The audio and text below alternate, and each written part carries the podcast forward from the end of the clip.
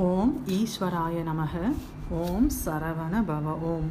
ஓம் அகத்தியரையா போற்றி போற்றி. குருவடி சரணம் திருவடி சரணம். ஓம் ஸ்ரீ ரேணுகாதேவி அன்னையே போற்றி போற்றி. அன்பு ஆத்மாக்களுக்கு பணிவான வணக்கங்கள். கலியுக காவியம் ஆத்மாவின் சுயசரிதம் அத்தியாயம் எண்பத்தி ஆறில் ஆத்ம அணுவின் பொற்கூரை. நாம் போன அத்தியாயத்தில் பார்த்த மாதிரி ஆத்மானு அப்படிங்கிறது ஒரு பொற்கட்டி.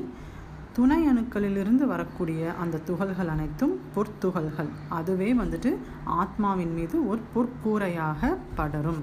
அப்போது ஆத்மானு அப்படிங்கிறது ஒரு நேர்மறை காந்த ஆற்றல். அந்த ஆத்மாவினை வந்து சேரக்கூடிய இந்த பொற்துகள்கள் அப்படிங்கிறது எதிர்மறை காந்த ஆற்றல் அதாவது எதிர்மறை மின் மின்காந்த ஆற்றல்.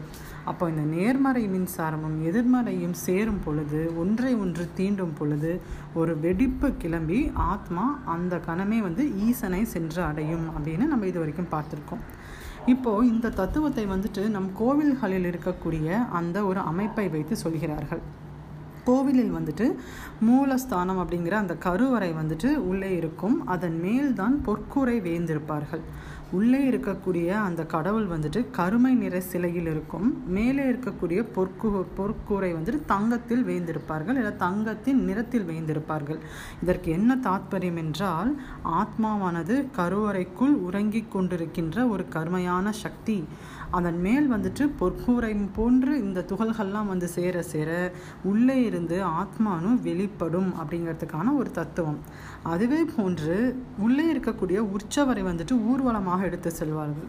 அதற்கு என்ன அர்த்தம் என்றால் உள்ளே உறங்கிக் கொண்டிருக்கக்கூடிய அந்த ஆத்மாவானது வெளிப்பட்டு வெளியே வந்து விண்ணை நோக்கி செல்வது வந்துட்டு ஒரு ஊர்வலம் செல்வது போல் அப்படிங்கிறத அந்த தத்துவத்தை வந்துட்டு எடுத்து சொல்வதற்காகவே கோவில்களில் இந்த நிகழ்வெல்லாம் நடக்கிறது அப்படிங்கிறாங்க. ஆனால் நம்முடைய முன்னோர்கள் அனைவருமே வந்துட்டு ஒவ்வொரு தாத்பரியம் கொண்டே ஒவ்வொரு செயல்களையும் செய்தார்கள். ஆனால் இப்போது இருக்கக்கூடிய நம் மக்கள் அதை எதையுமே வந்து பின்பற்றுவதில்லை. அதற்கு என்ன காரணம் என்று மகரிஷிகள் சொல்கிறார்கள். பணிவு என்ற ஒரு பொருள் ஒரு விஷயம் வந்துட்டு இந்த காலத்தில் மக்களுக்கு யாரிடத்திலுமே கிடையாது. பணிவு வந்துட்டு பெற்றோர்களிடத்திலோ சுற்றத்தார்களிடத்திலோ இல்லை பாடம் கற்பிக்கும் ஆசிரியர்களிடத்திலோ யாரிடத்திலும் பணிவு என்கிற ஒரு விஷயம் இல்லாத போன காரணத்தினாலேயே இது போன்ற பல தாத்பரியங்களை நம்மால் கற்க முடியவில்லை அப்படிங்கிறாங்க.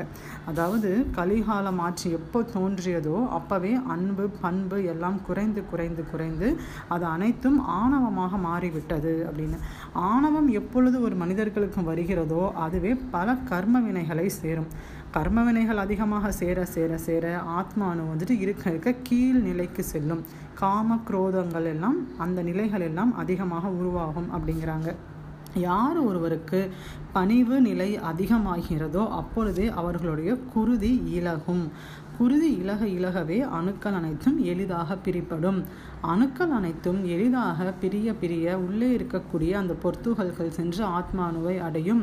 அனைத்து பொர்த்துகள்களும் சென்று ஆத்மானுவை அடையும் பொழுது ஆத்மாவினிற்கு சுற்றி ஒரு பொற்கூரை வேயப்படும்.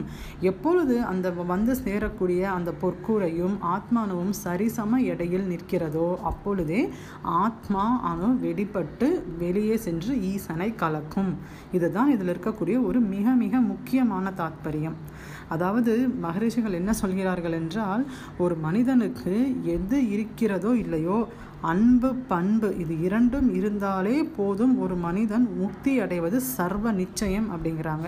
அவர்களுக்கு ஞானமோ யோகமோ அந்த பயிற்சிகளோ இந்த பயிற்சிகளோ அறிவோ எதுவுமே இல்லாட்டினால் கூட அன்பும் பண்பும் அதிகமாக இருந்தால் அவர்கள் ஞானம் அடைவது முக்தி அடைவது நிச்சயம் அப்படின்னு சொல்லிட்டு சொல்லப்படுகிறது. எப்போ வந்து ஒரு மனிதனுக்கு வந்து ஆணவம் அப்படிங்கிற ஈகோ வந்துட்டு அதிகமாகுதோ அதுவே வந்துட்டு ஆத்மா அணுவிற்கும் கீழே உள்ள அணுவிற்கும் ஒரு பெரிய மதில் சுவரை ஏற்படுத்தி விடுகிறது. அப்போ அந்த மதில் சுவரை தாண்டி ஆத்மானுவினுடைய ஈர்ப்பு சக்தி செல்லவே செல்லாது. அப்படி இருக்கும் பொழுது கடைசி வட்ட அணுக்களுக்கு ஆத்மாவினுடைய ஈர்ப்பு சக்தியோ காந்த அலைகளோ எதுவுமே செல்லாத காரணத்தினால் மட்டுமே அத்தனை அணுக்களும் தீய அணுக்களாக மாறுகின்றன. தீய அணுக்கள் அனைத்தும் ஒன்றாக சேர்ந்து புற்றுக்கட்டியாக மாறுகிறது. அப்பொழுது அன்பு நமக்கு பெருக வேண்டும். இப்போ அன்பு பெருக வேண்டும் என்றால் என்ன செய்ய வேண்டும் என்றால் மானிடர்கள் கூட்டமாக சேர்ந்து வாழ வேண்டும் அப்படிங்கிறாங்க. ஒரே நேரத்தில் பல மனிதர்களை கையாளும் திறமையும் அன்பும் பணிவும் கொண்டால் மட்டுமே அன்பு வந்துட்டு அதிகமாக வளரும் அப்படிங்கிறாங்க. இப்போ நம் குடும்பத்திலேயே வந்துட்டு முன்பெல்லாம் கூட்டு குடும்பமாக இருந்தோம். தந்தை தாய் அவருடைய தாய் தந்தையர்கள் இப்படி பல பேர் இருந்ததனால் அங்கு அன்பு எப்பொழுதுமே வந்துட்டு நிலவிக்கொண்டே இருந்தது. ஆனால் இந்த காலத்தில் அனைவரும் தனித்தனியாக பிரிந்தே வாழ்வதனால் மட்டுமே நம்மால் வந்துட்டு இது போன்ற விஷயங்களை கற்றுக்கொள்ள முடிவதில்லை அப்படிங்கிறாங்க. இன்னொன்று வந்துட்டு வயது முடிந்தவர்களே இந்த காலத்தில் வந்துட்டு அதிக அறியாமையில் இருப்பதனால் அவர்களால் அவர்களுடைய சந்ததியினருக்கு எதையும் சொல்லிக் கொடுக்கவும் முடியவில்லை அப்படிங்கிறாங்க. ஸோ இப்படி பார்க்கும்பொழுது இத்தனை ரகசியங்கள் இருந்தாலும் நமக்கு ஏன் இது நாள் வரை தெரியவில்லை அப்படின்னு நமக்கு ஒரு கேள்வி எல்லாம். அதற்கு மகரிஷிகள் என்ன சொல்கிறார்கள் என்றால் தம்முடைய முன்னோர்கள் வாழ்ந்த வாழ்க்கையை வாழ்வ அதையே பின்பற்றி வாழ்வதற்கு நமக்கு எதற்காக இவ்வளவு காலம் தேவைப்படுகிறது? அவர்கள் வாழ்வில் நாம் என்ன குறை கண்டோம்? அவர்கள் அனைவரும் நூறு வயது வரை வாழ்ந்தார்கள். அப்படியானால் நாம் அவர்களைத்தான் பின்பற்றி இருக்க வேண்டும். ஆனால் அவர்களை பின்பற்றாமல் நாம் பல் வேற பாதையில் சென்று பலவித நோய்களுக்கு ஆளாகி மூடர்களாக மாறி சூரிய வழிபாடு இல்லாமல் உணவுகளை எது ஏதோ சாப்பிட்டு இது போன்ற அணியாமல் போவதற்கு யார் காரணம் அப்படின்னு ஒரு பெரிய கேள்வி வந்து இங்கே முன்வைக்கப்படுகிறது. அதற்கு வந்துட்டு நாம் காரணமா? இல்லை இந்த கலிகாலம் காரணமா? இல்லை அனைத்திற்கும் அந்த ஈசனே காரணமா? என்று மகரிஷிகளே வந்துட்டு சொல்ல வேண்டும்.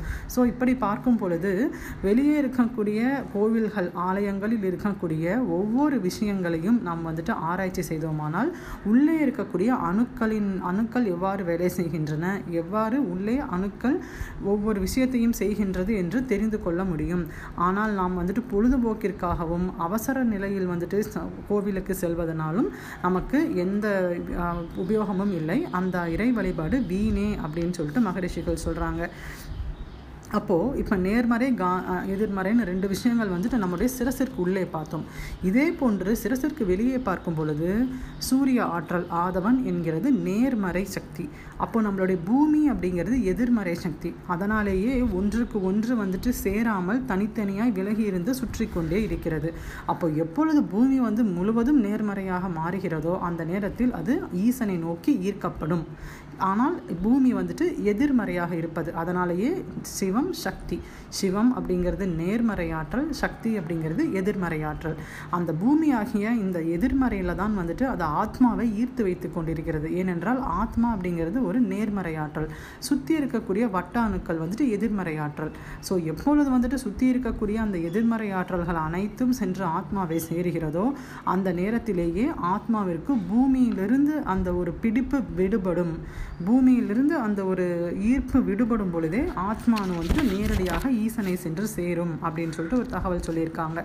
ஸோ இதுக்கு இன்னொரு விஷயம் சொல்லப்படுது. எப்படி வந்து உயர் ஆற்றல்கள் நம்மை தொடர்பு கொள்வார்கள் அப்படின்னு. பல உலகங்களில் வாழும் உயர் ஆத்மாக்கள் அனைவரும் நேர்மறை காந்த ஆற்றலை கொண்டவர்கள். நமக்கு எப்பொழுது நேர்மறை காந்த ஆற்றல்கள் அதிகமாக பெருகுகிறதோ அப்பொழுது மட்டுமே அவர்களால் நம்மை தொடர்பு கொள்ள முடியும்.